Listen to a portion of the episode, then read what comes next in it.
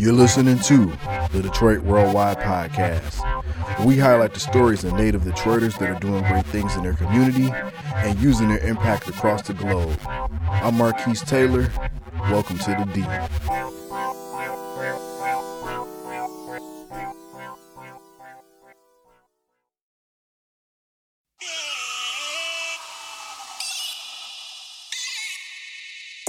What up, though? Welcome to another installment of the Detroit Worldwide Podcast. I am Marquise Taylor, and on this week's edition of the podcast, we enter new territory. Joining us on the podcast this week was a playwright, an actress, an artist, and a writer who we had on the podcast this week was the one and only Dominique Morisseau, who is doing some amazing work in the area of theater and arts and also in the world of Broadway. Speaking of which, please support her work on Broadway as you're able to. And the name of that work is titled Ain't Too Proud, which is based on the Temptation song and features the life story of the legendary Temptations. Please check that out. Support that again as you're able to. It is on Broadway. It is in NYC. So if you're listening and you're in NYC, check out that work. Again, this young lady is doing some amazing work. She is a Detroit ambassador. She is bridging the gap of history and serving as a liaison for some of these time periods so that people can be aware of those things. And she is also a person who's very accessible. I enjoyed our conversation very much. I admire this young lady very much. And I am proud of this interview and I am proud of the work that this young lady is doing. Homegirl's resume is long, but she's also very humble about it as well. So, you have heard enough from me. Why don't we tune in to that discussion that I had with the one and only Dominique Morisseau. All right, this is Detroit Worldwide, and for another week, we are making history joining us on the podcast today is someone that I say affirms the city in a way that is positive, in a way that is authentic through their works. Who we have on the podcast today is playwright, writer, actress, Dominique Morisseau. Did I say it right? You said it right. You got it. yes, yes. Thank you so much for joining us on Detroit Worldwide. I'm Marquise. Again, I have to make sure I get people's pronunciations right for their names, but appreciate it. I was wondering if you can begin by telling our listeners just who you are and the work that you're currently doing. Well, I mean, I'm, so I'm a playwright. I'm a television writer and a screenwriter, and so I write for the stage, the theater, the stage, the television, and the screen. And I'm also an actress, you know, so I, I act in all those mediums. I tell a lot of stories about Detroit. I'm not only exclusively a Detroit writer, but I come from the city. I have an award winning play cycle that's about the city of Detroit with three plays that are about different time periods in Detroit. And they've been produced all over the world. Several of them are up right now in different cities in the country. One of my plays is in Atlanta right now, another in Cleveland. I have three in Cleveland. One is currently playing in Detroit, and I have one on Broadway in New York. So the work gets around, and I'm I'm happy to be telling stories about all things, but also large part stories about Detroit. For sure. And you also have one in Minnesota that we'll be talking about in a little bit. And one of the things that I appreciate and love about what you're doing is that you highlight the city in a way that's authentic. In fact, I want to actually pivot to the next question. And I want to ask you, what was your experience like growing up in Detroit? I always say my experience in Detroit, like so many of our experiences. I mean, it's layered, you know, it's it's beautiful, it's complex, it's messy, it's all those things. But growing up in a predominantly black city, I think at one point the blackest city in the country. I think that, you know, I mean, just demographically, like just in terms of like ratio, right? Like there might be other cities with higher black population, but they're also bigger cities. So the ratio of black to, you know, other people, you know, other people of other cultures it's more, eh, the ratio of black is not as high as Detroit. Detroit was like 90 something percent black when I was growing up. And that also meant that that's a unique experience because the people that ran every part of the city looked just like me. I mean, every part of the city. My teachers, you know, the principals, the the lawyers, the doctors, the judges, the police force, like everybody looked like me.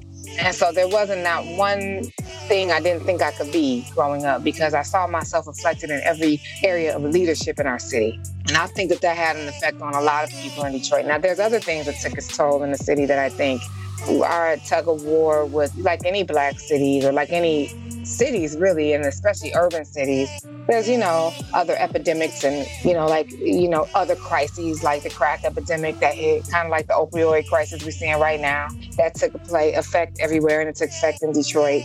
But there's something special i think about the the working class city that detroit is the way that people built it up. And i always say we're the city that got the rest of the world literally we moved the rest of the country because we are building their cars. You know what i mean? Mm-hmm. the, the, we keep the nation running, you know? So I think that there's just something special about that, what we capture in our hometown that is like no other place.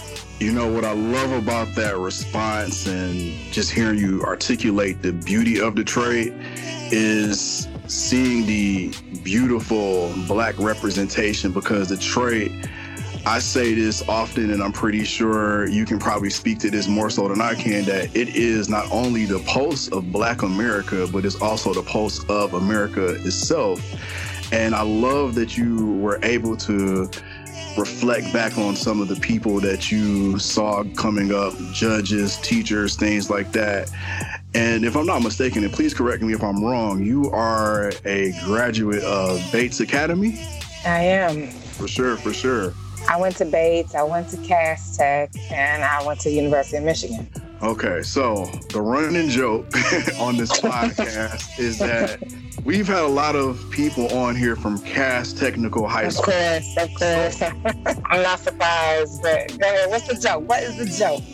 I mean, the joke is that so much so that this podcast should be called Cass Tech Worldwide as opposed to Detroit Worldwide. But yeah. I have a lot of love for Cass Technical High School. I myself went to Redford High School, so at least your school is still around. I hear you. I hear you. Know you're you're like vintage. You know what I'm saying? Go Redford. Like when nobody can duplicate that. You know, I'm different in that. Yes, I went to Cass. I went to like the the the magnet schools and the schools you had to test to get into and all those kind of things. You know, I grew up on the west side of Detroit in like the Livernois Six Mile area, and the the kids in my neighborhood did not go to my school. And so I sort of had the experience of somebody who's leaving the neighborhood and coming back to it, you know, because we went to, uh, when I was at Bates, it was on the east side of Detroit. Cass was downtown. You know, I never went to school in my neighborhood. And I learned how that makes other people in your block feel, you know, and I think there's something I like. I love my schools. They're public schools in Detroit that are amazing schools. So I love the schools I went to. I wish that the education experience was a little more balanced around the city. I love that area over there because actually, on a personal level, the Livernois Six Mile area, my uh, family owned a record store not too far from there for many years. My dad owned his record store over there as well, so that uh, area is very personal to me. What was the uh, name of it? Records for You. I know Records for You. Yeah, I remember yeah, yeah. Oh, that's crazy. And my father's record store was Detroit Audio. Um, oh, wow. So that whole area has a lot of history for my family.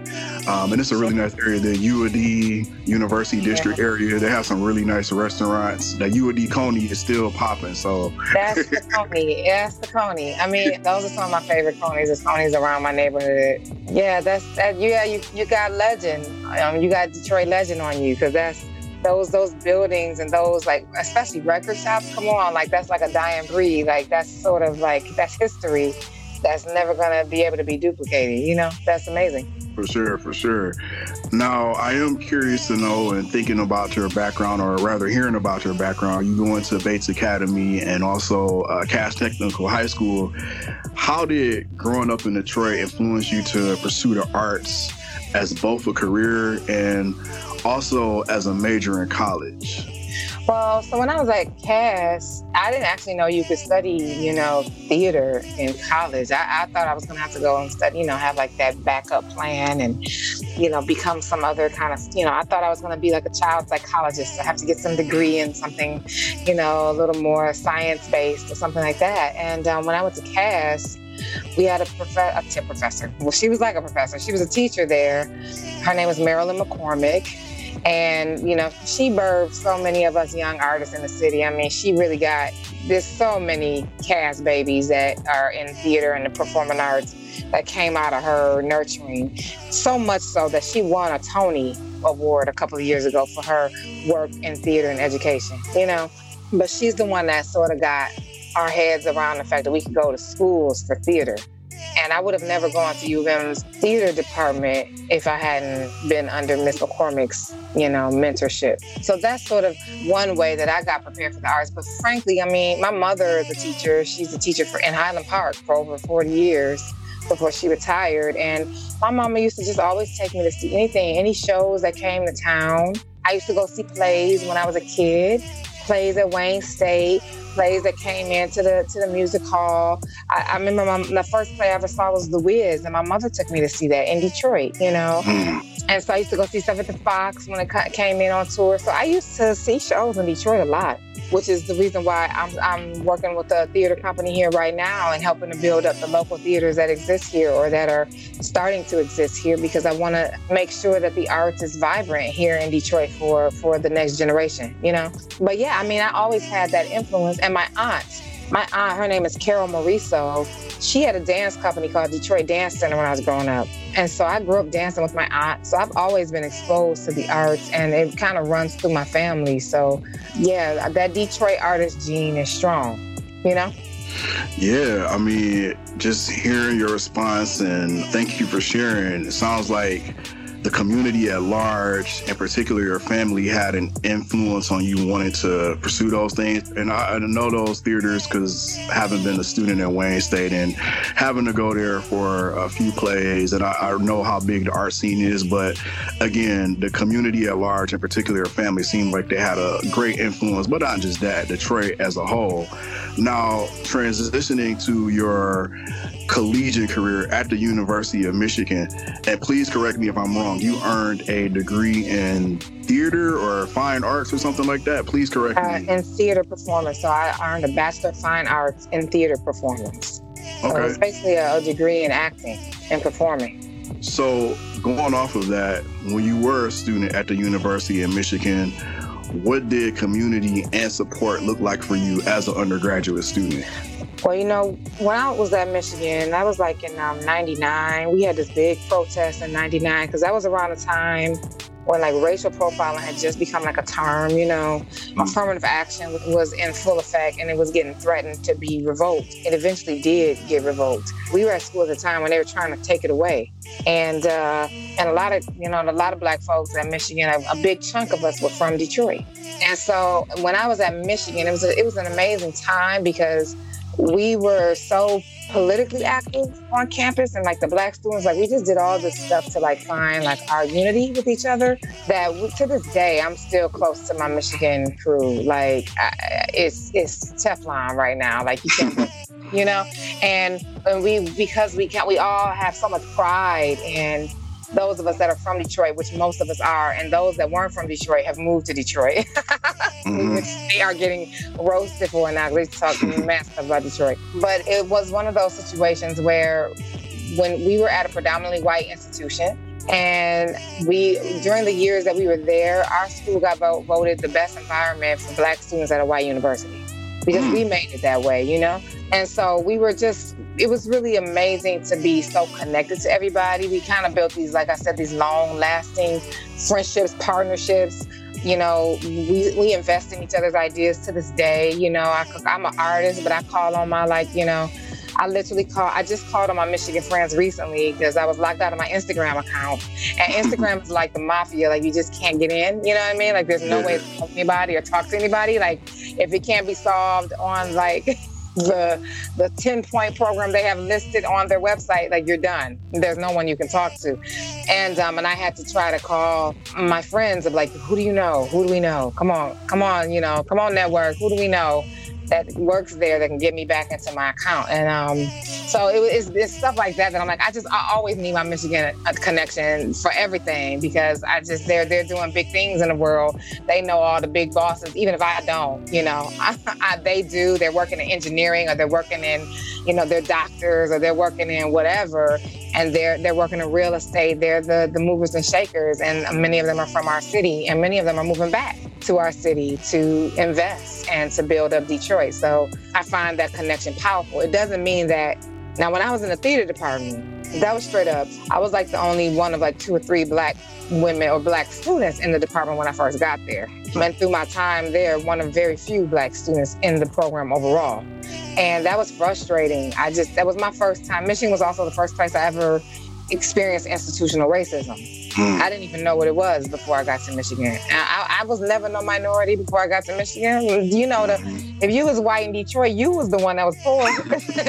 you know? Not us. You know, so I, my white friends in Detroit, you know, they live southeast Michigan, you know, and it would be like, that's tough. That's tough. So, or, or, you know, or they live southwest Detroit, and it'd be it's tough. It's tough areas, you know. And I I never knew what it felt like to not to like be the only one or one of the few. I was one of the many, you know? So it's a real different headspace being in Michigan to go from being like a majority to the minority. And that was, I experienced so much institutional racism within the theater department that that's actually what made me turn from being just an actress to being a writer. I wasn't getting cast in the shows at my school. And I was like, this isn't gonna work. Like I'm, you know, I'm going into debt over this education. I'm not getting to work you know so i want to do my own show and i wrote a show for myself and the other two black girls in the department at the time and it just it sort of became legendary at the school because it was the first show that was the first black produced show in our student run theater that had a majority of non theater department students showing up and coming to see the work and coming back. And the black student body, I feel like, made me irreversibly a playwright. Mm. So much to unpack there. I want to focus on some of the positives in the sense that, one, have you taken a moment to, as you're recalling this, like pat yourself on the back and realizing that you made history? Have you thought about what that looked like? Uh, yeah, of course. I mean, not in the moment, obviously. I don't think people, you don't know you're making history when you're making history. You just move, you know? You look back and go, oh man, that was the first time that ever happened. I will say that when I was in college, I learned something about myself that I needed to be reminded of later in life. Like, I, you know, I didn't realize, like, I was really tenacious and I just, I did know that I was having like the first black student production that had ever been at the school in my time there. So I used that that to get all other black students to come see the show. I was like, yo, this is the first black show. Everybody needs to come. You know, I went around campus, you know, campaigning for people to come see the show and promoting the work before I had even finished writing it, you know? So I was that confident. And, you know, you grow up and you kind of lose some of that confidence because, like, life gets real and you get a little humbled by life and you realize, like, oh man, like, everything that you do, excuse my language, but your shit does stink. And, you know, not everybody is gonna be on board and wants to see you win. And I just had no idea of that when I was, you know, growing up. I thought we're all here, you know, that of course people want to see you win. Like, why wouldn't they? You know? So I had to, I learned that was back when I didn't know the word no. You know, I didn't even believe nobody could tell me no. I didn't even I didn't conceive of it, so I didn't I didn't limit myself from that idea. You know, when I moved to New York and got a little humbled and things didn't move the way I thought they would move, then I started to learn the word no. And I had to go back and remind myself, like, uh uh-uh. uh remember the girl from Michigan that was inviting people to a place she hadn't even finished writing? Like, go back to her sometimes, you know? Mm. I forget all about the ask as a follow up question because I'm so engulfed in your story in a good way, and I'm also inspired by your story. but I do want to transition just a little bit because, again, I need to kind of gather my thoughts. And I was wondering if you can talk about the end of your Michigan experience. So, upon completion of your degree, did you go directly into playwriting or acting, or did you explore other careers and passions in between? So, let's say when I graduated Michigan, I had an idea that I was going to go to New York right away. Spike Lee was going to called me within the first two months of me being out there because he was going to have heard about my amazing talents and then the rest was going to be history. It did not work like that, not even a little bit.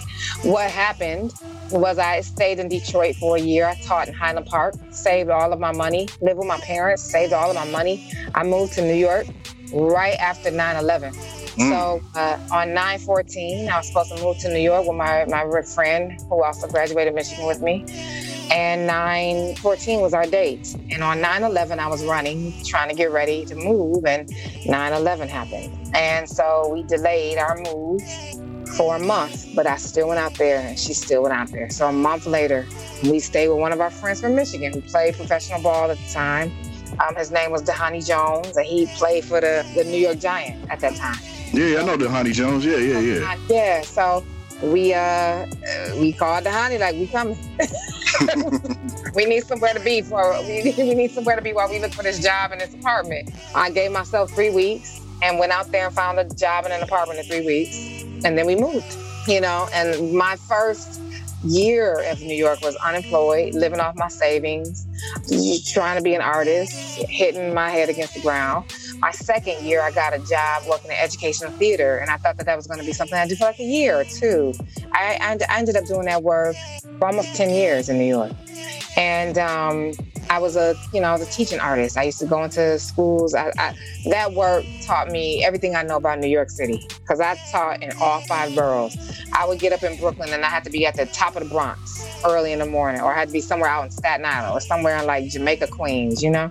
And um, and I learned New York City eventually, you know, I kept auditioning, kept working on things, and eventually, you know, I, did a hundred things. I guess is my point. You know, if you say, was it a straight path to, to playwriting? No. I taught. I was a dancer. I danced for a little while. I, you know, I wrote poems. I slammed. I used to make money going up to Harlem and slamming, you know, just to pay my bills. you know, I just, whatever, I did everything. I did everything. I tried everything. I directed, you know, and then about nine to 10 years in, I submitted to a theater in New York City that was looking for emerging writers. I've been in New York 10 years and I was still emerging, you know? So I, so I submitted to it and I got in. And I think that turned my career to another level because that theater ended up introducing me to so many other off Broadway theaters in New York. They got very excited about things I was writing there. I started winning awards. They, they wanted to produce my play. And since then, my plays have been getting consistently produced in New York. And that's sort of a really rare thing for a playwright to have happen. It's hard. It's hard out here to be any artist, um, but especially to, to be one in theater and it doesn't pay well, you know. I'm doing other things while I'm building my dreams as a writer. I'm I'm teaching, I'm doing every other thing I can to supplement, you know, my income. But I it's it's magic. I mean, I call it New York magic. It's just like when you're there in New York, you don't know how you're going to pay your bills. The math does not add up, so don't do the math. because if you if you go, well, I'm making this, and but it cost me this, you it will never work out in your favor. Trust the New York magic go make money. The good thing about New York City, it's a lot going on in New York. You can always make money in New York City. I'm not saying you're to be rich in New York City now, but there's always, and New York is expensive, but there's always, because New York has so many people in so many industries, that you can hustle. New York is a city to hustle in. You can make money in New York. If you're creative, if you're a hard worker, you can make money in New York and live and do your art. And so that's what I did. I say in 2010, my career changed, and that's when I started to get a lot more visible as an artist. But I don't count those years before. So I moved out there in 2001. From 2001 to 2010, that wasn't time wasted. I mean, the people that I built with and the artists that I met during that time, they are the artists that are running New York City right now. We were all hustling mm. together. You know, mm. the, one of those artists, I'll tell you his name. One of those artists that worked in an educational theater company with me, we taught together. His name was Lin Manuel Miranda. He has Hamilton on Broadway right now. Mm. Another one of those artists that I met during that, those 10 years and we did stuff together in the trenches. Her name was Kamilah Forbes. She was a producer on HBO's Def Poetry. She now is the executive director of the Apollo Theater in New York City. So I always say, like, you know, build with the people that's around you. The people that everybody always wants to get in the room with the, the most successful person in the room, and everybody wants to get to know that successful person and have that success, that one successful, those five successful celebrities or whoever they are to pay attention to you. You don't need none of them. You need the people next to you. You know, I there's not. Spike Lee actually did come calling me eventually. mm. I have been offered a job by Spike Lee twice, actually, and I have not been able to do those jobs, not because I've been so busy with my own art. I'm not saying that I'm not honored and that Spike Lee is not, you know, the genius that he is and that, you know, wouldn't be an honor to work for him. But when you do your work for you, you don't need anyone else, big or small. You don't need somebody who you perceive as bigger than you to do anything for you, but inspire you. All the people that come before me need to do is inspire me and show me how it's done. They don't need to give me nothing. How has that Detroit hustle allowed you to just persevere and perfect your craft and live out your passion. Yeah, you know, I'll say this like, I can tell you that in one story. So, when I was early in living in New York, and like I said, New York is a hustle city. When I was early living in New York, I remember I wanted to see a show on Broadway. I went out couldn't afford any of those shows. So I went out, I stood out in front of the theater, and I remember this guy. One day I just happened to be out there and I saw this guy sort of like scalping tickets. And I was like, huh, I couldn't afford it that night, so I didn't do it. The next night I came out to the theater. I was outside of the theater again. And um, I saw like all these rich, you know, kind of suited white folks standing out before the show started. And I saw them, they're like looking for the person that they're supposed to see the show with. And they, the person didn't show up. So the, the white guy in the suit just happened to just give his ticket away to this brother out there, this black man who was sort of hustling. I, now the brother didn't see me. I was just watching the whole thing from a distance. I saw that brother get those tickets for free. And then as soon as the white man went in, as soon as all those people went in, that brother, everybody else that walked up to the theater, that brother tried to sell those tickets, you know, to, mm. to the and I was looking at him like, he just got them for free and he's about to make money off it. It's crazy. And I was thinking, I want to see that show. And I had somehow, because I was interested in the show, it was a show that Mos Def and Jeffrey Wright were in. It was called Top Dog Underdog. And so I remember I went to the theater, I looked at where the seats were. So I knew the seating chart in my head. So them seeing his brother, he's trying to sell these tickets. So I go up to him, I said, how much you going to charge for the tickets? And he, it was, I don't know, let's say it was, a, let's say it was like 30 bucks. I was like, that's too high. And he's like, I'm gonna get that's all I paid for these. I said, You didn't pay for those. those are free. You got those for free. And that's too high. I'm not giving you that. I'll give you something because you you know you got your hustle, but I'm not gonna give you that much, you know? And he's like, I was like, well, he's like, no, these are excellent seats. I said, where are those seats? He said that, you know, he told me something like, like these are down front or something, you know, something really crazy. And I said, let me see, that's K. K's not down front. I know where K is. K is like in the middle over here on the side because I know the seating chart, right? so I said, I'll give you $20 for the tickets. I said, you're making a hell of a profit because you, didn't, you ain't to get nothing on them tickets. The show's about to start. Ain't nobody out here about to buy these tickets, you know? So finally, he gave me for what I wanted to spend. And I remember he looked at my boyfriend at the time, who's now my husband, but he he he wasn't living out in New York. He was just coming to visit me. And he turns to my, my boyfriend. He says, She must be from New York. And I said, No, I'm from Detroit. That's also a hustling city.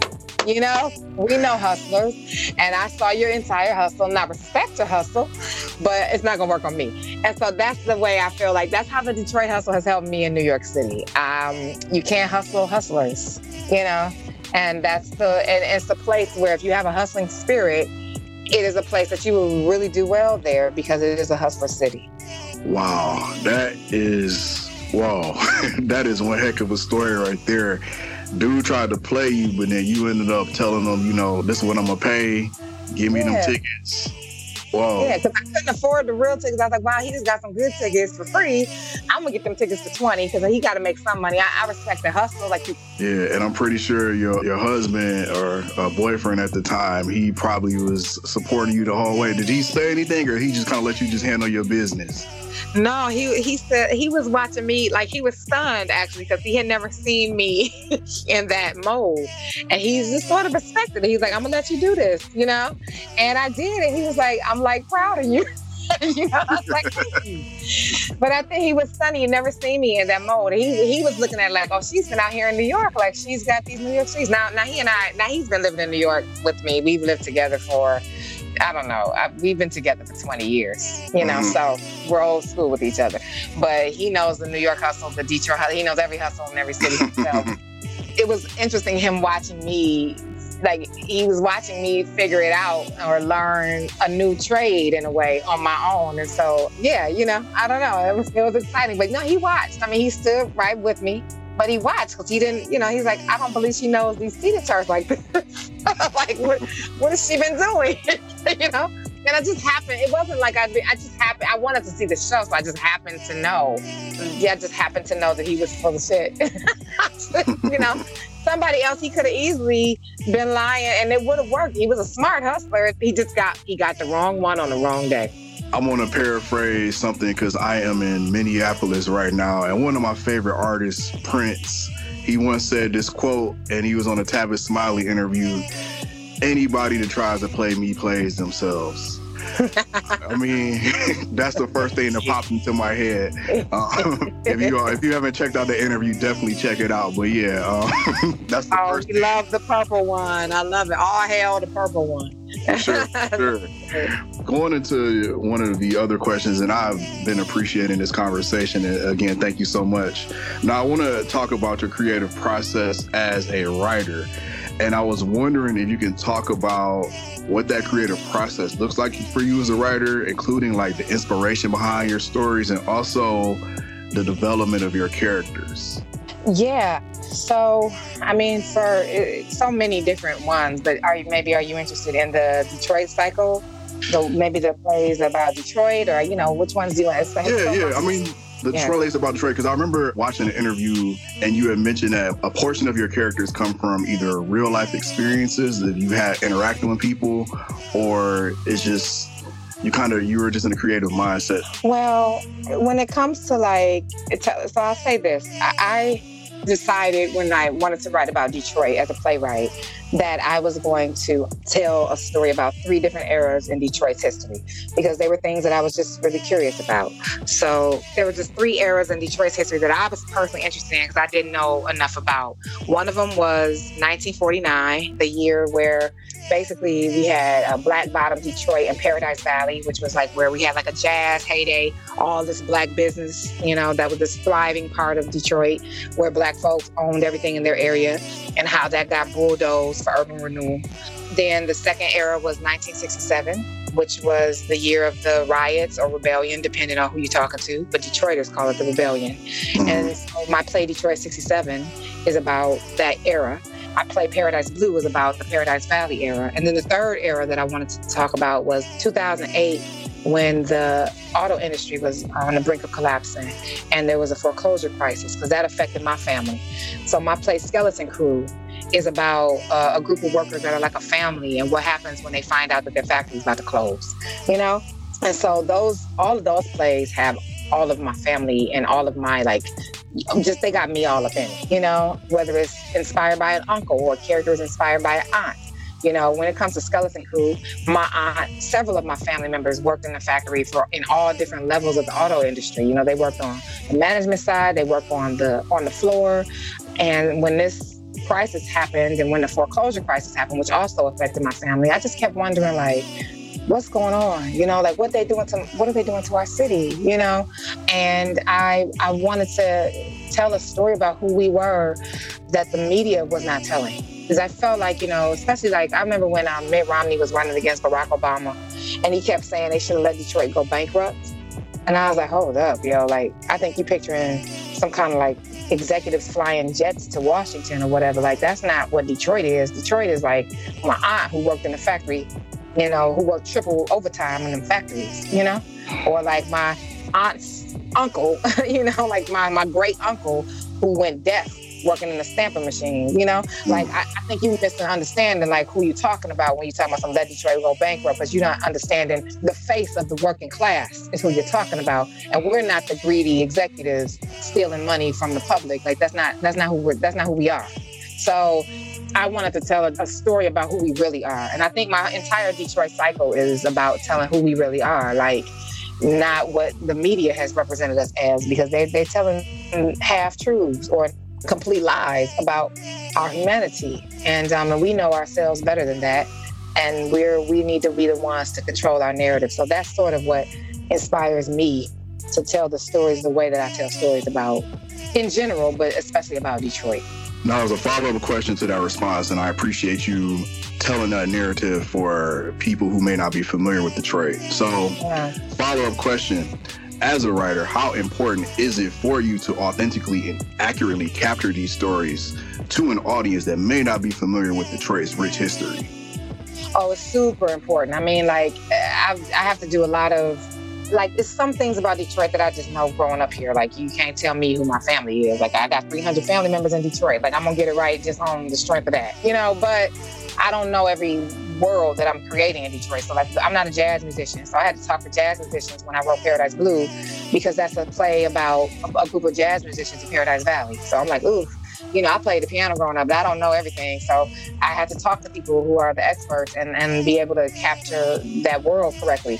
When it came to the history of the 1967 rebellion, you know, that was, I could talk to my family, my aunts and my mom and, you know, my dad because they lived through that era. That was their era you know?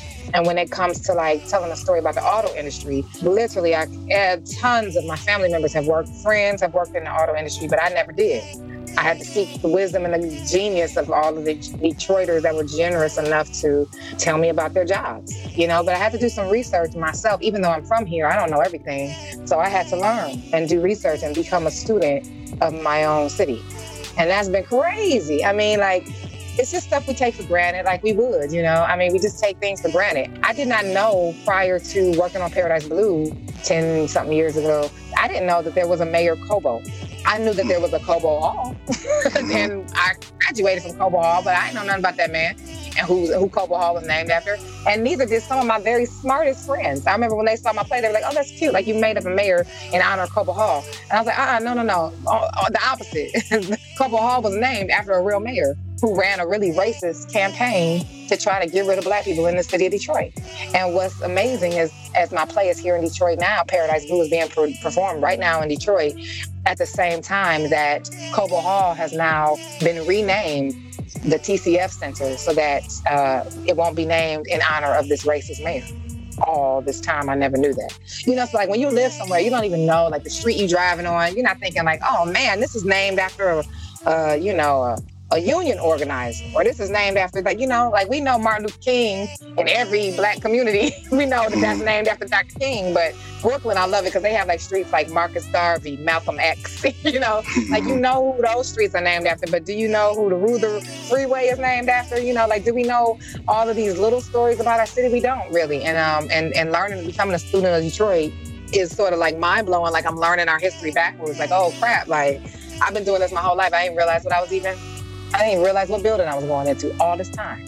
And so that's um, that's been amazing about telling, getting, becoming an accurate storyteller about Detroit is to learn Detroit as a student myself, but also to make sure that who we really are is reflected honestly to the rest of the world. You know, they've been telling bad stories about us. So if I want to tell, I don't even want to tell good stories about us. What is that? But I want to tell true stories about us, which means I got to get us right you know, uh, a good portion of our listening audience, young people, I don't know, like the ages, I would say between the ages of 24 and 35 or something. I mean, we have older people as well, but I say this to say that you being on this podcast is important because one, you are sort of bridging that gap and making people informed of the rich history of Detroit, both good and bad. And I want to go back to what you said.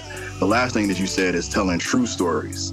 And I love that you are, in many ways, a vessel and allowing people to learn about the history through your arts and um, the work that you're doing. Now, another question, and um, I want to talk about one of your plays that was and is featured on Broadway based on the Temptation song. And I want to say Ain't Too Proud, which is the name of your play, but I'm not going to say the actual song because I know you had spoken about that in another interview, but nonetheless. no, it's okay. I just, everybody always calls it Ain't Too Proud to Beg because that's the name of the song. But the musical is just called Ain't Too Proud, and it's about the life and times of our one and only Temptations. It's a play about the Temptations that's on Broadway. It's a story about Detroit on Broadway right now, playing on Broadway right now. And as long as you guys keep coming to see us, we will stay on Broadway. So keep us there is what I tell people. Come see us, bring your, bring your whole church, bring your whole community center, bring your whole family. I, all generations love the musical, but it's, it's something that I am very proud of because uh, I got to work with Otis Williams, who was the last original member and the founding member of the Temptations, and uh, I got to work with him to tell his story. And it's, it's just exciting. We're using the Temptations music, you know. Um, we have amazing men who are playing the Temptations. We're out there dancing their tails off on that stage. Everybody that comes to see the show can see how talented the cast is, and they're just, they're, the cast is so gifted, it's invigorating, you know. And yeah, but I mean, it's, it's just, it's been a joy to be able to usher our homegrown story to Broadway and be able to do it as a Detroit girl to make sure that on the Great White Way that they got us right. And I was going to ask you, how dope is it as a native Detroiter, but most importantly, as a black woman from Detroit, to see your work in Broadway in the big lights of Broadway? How dope is that? What is that feeling like? You know, it's a uh, it's a dream come true. It's it's magic. I mean, Broadway. I've sort of changed my mind about what Broadway is. You know, it's currently it is supposed to be, you know, the highest place that you can be produced in theater, and it is. But it for me, it is not the end game. You know, we can create our own Broadway where we are. You know, and it's it's, it's still a, it's a controlled medium and I think that artists, we don't have to be restricted by those mediums. You know, it's like if the best thing you could do is get an Oscar, who says that that's the best thing? That's what the film industry says. But what do you say? The best thing I could ever do is to serve the people that I'm writing about. And that means that when my work soars at home, not on Broadway, but when my work does well in Detroit, then I feel like I've done something, I've accomplished something. Because those are the people that I'm ta- telling stories about. They should be the ones that matter the most. Mm. Great segue. And I mentioned earlier in this interview your current play or your one of your works is being featured here in Minnesota. And for my Minnesota people, please check it out at the Penumbra Theater, which is one of the only, well, it is probably the only black theater in Minnesota, but your current work, Pipeline, is being featured there. So I was wondering if you can talk about that project and the inspiration behind it. So Pipeline is one of my most important plays I've ever written. It's also being done in Cleveland right now and at the Cleveland Playhouse. And so I'm excited that it's being done at Penumbra. Penumbra has done several of my other work. They're an amazing institution. They're very important to Minneapolis and to the theater and the culture at large, you know. And I think that we have to keep supporting stuff, anything that they do there. But I hope you especially support Pipeline because this was inspired for me about the school to prison pipeline. It is directly looking at the impact of public education and private education on on our bodies and what when a, a basically a mother, a single mother who teaches at a public school, but her teenage son goes to a private school. And when he gets in an incident, a controversial incident at his school, he's threatened with expulsion and criminal charges. And she has to try to figure out what she's going to do to help save him from the school to prison pipeline.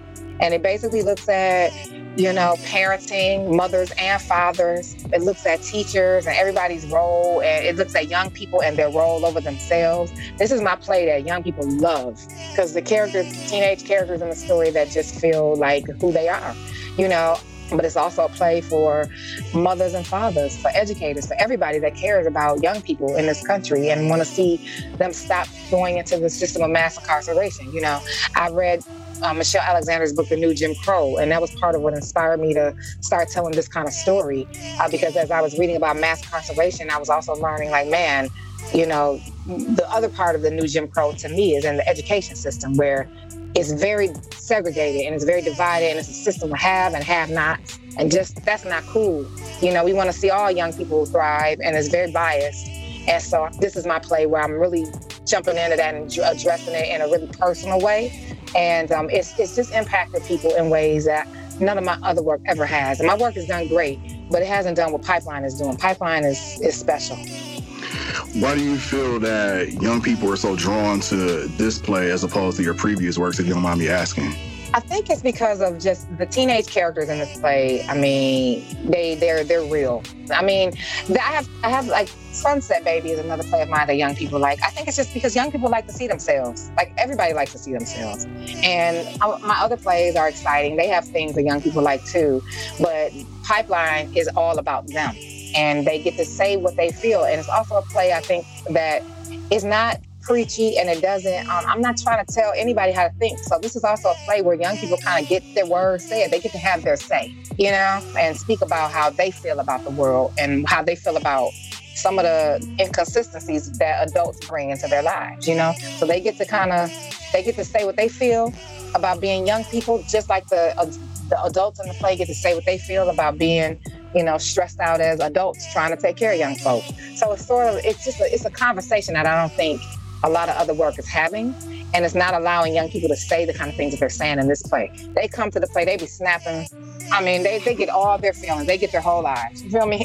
and it's mm-hmm. just, I love to see them get their whole lives. But mothers get their whole lives, fathers get their whole lives, everybody gets their whole lives in this play because I think it's just speaking to something that is the most current and present issue that we are facing right now together as a, as a country. And it's, and it's the kind of thing we're facing yes, it's, it's the kind of thing that black parents are facing because black and brown kids are the highest in incarcerated. But it's also like trying to raise teenagers and trying to understand them. That's a crisis everybody's having across all backgrounds. So it just it speaks to so many people, and I think that that's why it's it's fun so far. It's one of my most produced plays. For sure. And again, my Minnesota people, please check it out at the Penumbras Theater. I think it runs until early November. They just extended it, so make sure that you check it out. So I want to pivot back over to the trade, and I do want to be respectful of time. I do have a couple of last minute questions I want to ask you. And one of those questions is, and I probably should have given you this question ahead of time. I'm kicking myself for not doing this. Hopefully, we can think on our feet. But one of our segments on the podcast is I often ask our guests a song that best represents Detroit in their opinion. I know you love music. I've listened to some of your interviews. I've watched some of your interviews. And of course, you made a play about the Temptation song. But in your opinion, and I'm posing it to you, if you had to identify a song that best represents Detroit, in your opinion, what would that song be? You know what? I'm going to say a song that maybe everybody doesn't know, but they should. They should get to know. It's a song called Lost Detroit. It's not so there's two versions of this. There's there's the original, which is Gil Scott Heron. And then there's my husband, Jay Keys, who's a hip hop artist, is his version, which is a remix. And uh, it's called Lost Detroit by Jay Keys, K-E-Y-S. And I, it is my it is my personal Detroit anthem. And I think that it sums up. I've used it in my show, Skeleton Crew. He composed it, you know, music for my show and his song. It just speaks to everything that my generation in Detroit, the generation I think you and I are part of, that we coming up in the city that we feel about our city, you know. And that's that's one for me. It's, it's local, it's, it's underground. That's that's the, the song that I feel best represents Detroit for me. Appreciate that response. Appreciate that response. Now, Another question I want to ask you, and again, we're kind of heading into the home stretch. You're working on a lot of things. You've got a lot of projects out there. But what are you currently working on, and how can we best support you as a community? So, you know, show up. Show up for my work. If you can't get to New York to see the Temptations on Broadway, tell people because they'll go. You know, send people to the work. We don't stay alive if you don't come. So it, you, we need you. All I can say is we need you. You're our lifeline. Come see us. Come if you want to make sure that we keep having work to get done. You have we have to show up for each other. And I know that's easier said than done. People are like, yeah, girl, I'm gonna come see the play, and they never come. And I get it. Life is hard, but just know it's not just you're not just doing a community service act. You're gonna get something when you come. It's gonna fulfill you you're gonna be happy you came. So show up for us. So for me, you can show up. You know, if you want to come to New York to see Too Proud on Broadway, or send some people to that, that would really be awesome. If you can't get to New York, come see my work in Detroit. Right here in our backyard at the Detroit Public Theater. They produce one of my plays every year, every season. So please come down to Detroit Public Theater and see my play Paradise Blue that's running until November 3rd. Or go to Penumbra if you're in Minneapolis and go see Pipeline. But show up. That's how you can help keep me going. I, I'm also working on some Detroit stories for television. You know, I'm partnering with other Detroit artists. So when we create stuff, watch it. Watch it on TV. You know, know that it's, it's made for you because it's it's from Detroit by Detroit for Detroit. So that's what we can do to keep each other going, and that's what you can do to help me stay alive. For sure, we'll make sure. We'll make sure. I know I personally will make sure that the word is spread about what you're doing. And again, my Minnesota people, please check out Pipeline at the Penumbra Theater. And for my people in the D, check out Paradise Valley, all of the Paradise Blue, excuse me. Check out that. And if you in the NYC, check that out. That's a good reason for me to go to the NYC. So I might have to get a plane ticket for that and check out the Temptation play that you were doing. Um, we are rocking always, so please do, please do. We are setting on fire. Hey, I got to. It's black. It's it's Detroit. Right. I gotta support it. Gotta support it. Absolutely. So Dominique, where can people find you in the social media space? You can find me on Instagram at Do Morisseau, D O M O R I S S E A U, uh, at Do Morisseau. You can also find me on Facebook, on Twitter, same handles, and uh, or you can go to dominiquemorisseau.com. I have a website. Um, so that's where I am, but please find me on IG. I always post about the work that I'm doing on Facebook and everything. So you can find ways to support. For sure. And I have followed you on there. I see that you have posted, this is a while ago, some things about the uh, Soul Train and posting with the one and only Ahmir Questlove Thompson, who loves Soul Train, and yes, I'm, big fan, I'm a big fan of his. So that was dope to see you kind of come together.